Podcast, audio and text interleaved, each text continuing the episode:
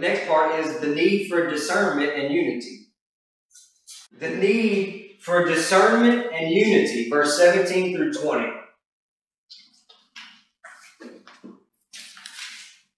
Okay, verse 17. Now I beseech you, brethren, mark them which cause divisions and offenses contrary to the doctrine which you have learned, and avoid them. For they who are such serve not our Lord Jesus Christ, but rather their own belly, and by good words and fair speeches deceive the hearts of the simple. For your obedience has come abroad unto all men. I am glad, therefore, on your behalf, but yet I would have you wise unto the which is good, and simple concerning evil. And the God of peace shall bruise Satan under your feet shortly. The grace of our Lord Jesus Christ be with you. Amen. Okay, so Paul gives this long list of all these people and recommendations to the church in Rome. And then the very next part is basically beware of those that don't agree with the doctrine that I've taught you or that you've learned. Mm-hmm. Beware. So, here's a list of people that I know very well, and they believe the gospel that you believe. These would be really good people to associate with. Yeah. There lies the reason that Paul gave all these different names. Yeah. Like, man, why? I just seen the net because he was about to say, mark those that don't believe, but oh, by the way, here's a list of all those that do. Mm. These are brothers and sisters in the Lord and in the faith. Yeah. That'll be an encouragement to you. Yeah. They would be good to associate with. Mm. And I fully back that. That's what basically the idea from Paul. Okay, so Paul once again doesn't command but begs. Remember we talked about that. Paul didn't command. That's what he said. Now I beseech you, brother. Let's not command. Do this. It's hey, I beg you. I beg you to listen to this. I beg you to do what I'm about to. Yeah. But there's not a law that says you must. Mm-hmm. And it refers to false teachers. So, he gives a list of all those who are good and then mark them which are false. Mark them means to look at, observe, contemplate, to fix one's eyes upon, direct one's attention to, scrutinize. All believers should carefully analyze that which is being taught respecting the gospel. All believers must know and understand the word for themselves and not depend on someone else to lead them. Not everyone who teaches and preaches is truly called of God. Also, some who are called have turned away to another gospel. 2 Corinthians chapter 11, verse 4. Division means disunion, in the sense of pulling one away from Christ. Offense means an impediment. Is that? Yeah, that's probably it. Placed in the way and causing one to stumble or fall. The doctrine Paul preached and taught was the new covenant, which the message really calls. Yeah. Paul instructed them to turn away from, to shun, those, talking about false teachers, turn away from them, shun them. The people referred to in Romans chapter 14, this is important. The people referred to in Romans chapter 14 were those who believed the fundamentals of the faith, but due to their spiritual weakness, had some peculiar ideas. Remember what we saw in Chapter 14 of Romans, that some thought that by not eating certain things, that they were, you see. Mm-hmm. But those are not like what Paul's teaching here, because those believed the message of the cross, they were just weak in it. Mm-hmm. They were weak in the faith. They didn't understand all the liberty that they had in Christ. They didn't understand everything that Christ accomplished. But they believed it. They were weak in the faith. What Paul's talking about here is not somebody that's weak in the faith. He's talking about somebody that's opposed. Yeah. And those which Paul warns against here attack the very fundamentals of the faith, which are the grace of God. These men do not serve the Lord, but their own base interests. It is a self-seeking spirit. Right. So obviously what they teach will not line up with Calvary. It won't line up with the cross. Any gospel that does not lead men to Calvary is in truth not the gospel. Yeah. If it leads you to anything else other than Calvary, it's not the gospel. If it leads you to a denomination, it's not the gospel. It's man-made. If it leads you to a specific church, it's not the gospel. It's man-made. Right. It's all about them. If it leads you to another way of victory besides Calvary, it's not the gospel. It's man-made. There are no 7 ways. There's one. Jesus. And the cross. You want victory? You've been crucified with Christ. Die there. And you get it. It's done away. False teachers have motives other than Christ. See, the tricky part is we can't see that with our eyes. Right. Self is placed first. Consequently, they appeal to base or selfish interests in the followers. Because it's all about me. Yeah. Me.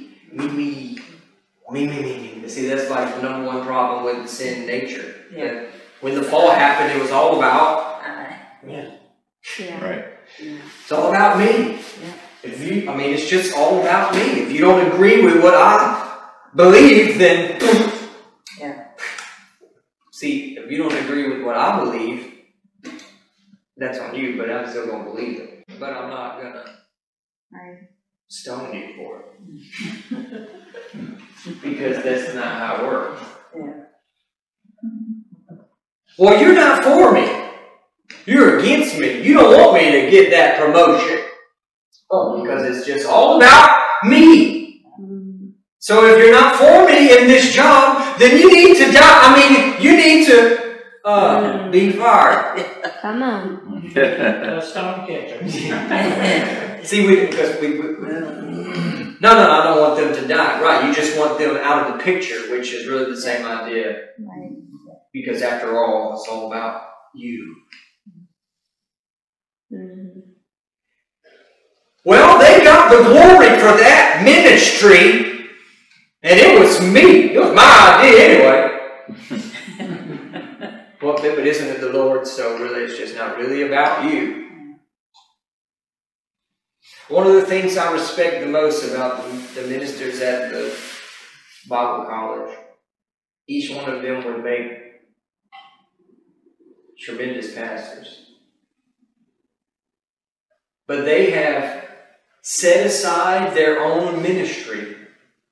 They've died to it. They've laid it down in order to come under another man's ministry. Because that's what God has said. Yeah. Because it's not really about me. It's about, Lord, what do you want to do? See, that's real maturity. Yeah. You're right. I respect that tremendously. Now, my prayer is that I'm half of the man of God that I've seen. I've seen them to be on a daily basis. Because it's not about self. Right. If we just demand to be seen,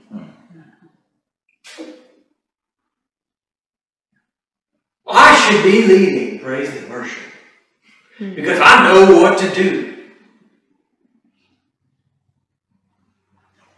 I should be pastoring.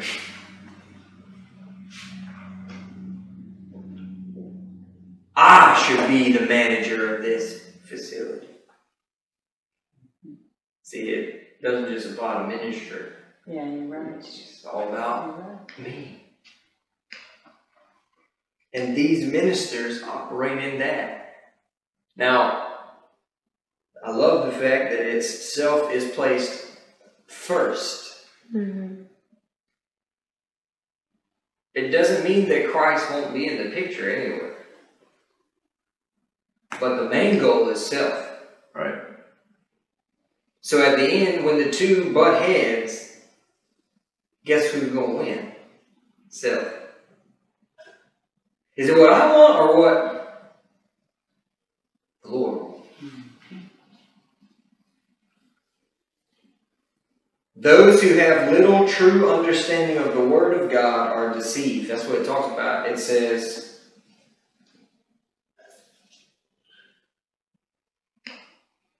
and by good words and fair speeches deceive the hearts of the simple. Right. The idea is that it's those that don't have an understanding of the Word of God. They don't have an understanding of the cross. Mm-hmm. They're the simple. And those are the ones that, honestly, the false teacher is going to pry on. Pry, it's not pray. Right. Big difference there. Yes. Pray. Pray. They're going to pray on. They might pry on too. They might pry on. They're going to pray. They're going to pray on the weaker. Right. Right. Because that's the ones that can be deceived. But the ones that are strong in the faith, and that was Paul's desire for them, that they would be strong in the faith, that when the false doctrine came, they'd see it. Yeah. So they prey on the weaker. If an animal is killed, they go in a pack, and the one that's going to get killed by the lion is the weaker. Yeah. False teachers operate the same way. Yeah. Right. Yeah. They'll go after the weaker, the brother or sister that seems the most unstable. That's the one that the enemy is going to seek to devour. Yeah. God bless you. These false teachers are excellent speakers and have polished language. They have an insinuating tone and a fine style of speaking. They're really good at presenting things. They're really good at speaking. They're very manipulative with their words. And in their speech, they can actually put you in a place thought-wise that you actually like, man, that sounds right. They're good speakers. Right. Good news for me, that eliminates me. I'm not a good speaker. The idea is that the hearer of these false messages are lulled or even somewhat hypnotized by what they hear. The gospel of Jesus Christ has the power of the Holy Spirit behind its thrust. Yeah. Yeah. Yeah. But there's an opposite side to that. False gospels are initiated by demon spirits. 1 Timothy chapter 4, verse 1. 1 John chapter 4, verse 1 through 6. And has the attending powers of darkness behind it. Right. Mm-hmm. A false gospel has power behind it, and it's not from the Lord. Yeah. That's why some people fall. It seems like you can see somebody fall for something, hook, line, sinker, and you're like, what? Because it has power behind it. Mm-hmm. A lot of cults, you look at it and you're like, dude, how is it? Yeah. How did they believe that? Yeah. Because there's demonic spirits behind it. Influencing it. Just like the Spirit of God is behind the gospel, there are demonic spirits behind false gospels. Convincing spirits. See, it's not a game. I've heard this, and it's the dumbest thing I've ever heard in my life. I didn't know it then, now I fully know it. Well, I can listen to anything I want, and I just take what's good and Leave what's bad. Eat the meat and spit on the bones. You're a fool. Yeah, that's true. Because they're going to have some power behind it. And by the way, you can choke on the bone and die. So, come on. Mm-hmm. Well, I just take what's good and leave what's bad. You're a fool. Yeah. First of all, you got a lot of confidence in you. Right. Yeah. Oh, no, I'm mature enough in faith. I'll be able to spot error whenever. Paul said, flee. Mm-hmm. Mark it, flee, right. Shun them. Don't even give it the time of day. That's right. That's right.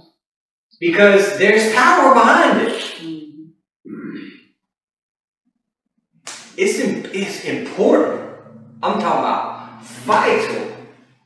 Yeah. It's important what you listen to. It's important what you read. It's important what you take in. If it's not pointing you to Christ and the cross, let it go. Throw it overboard.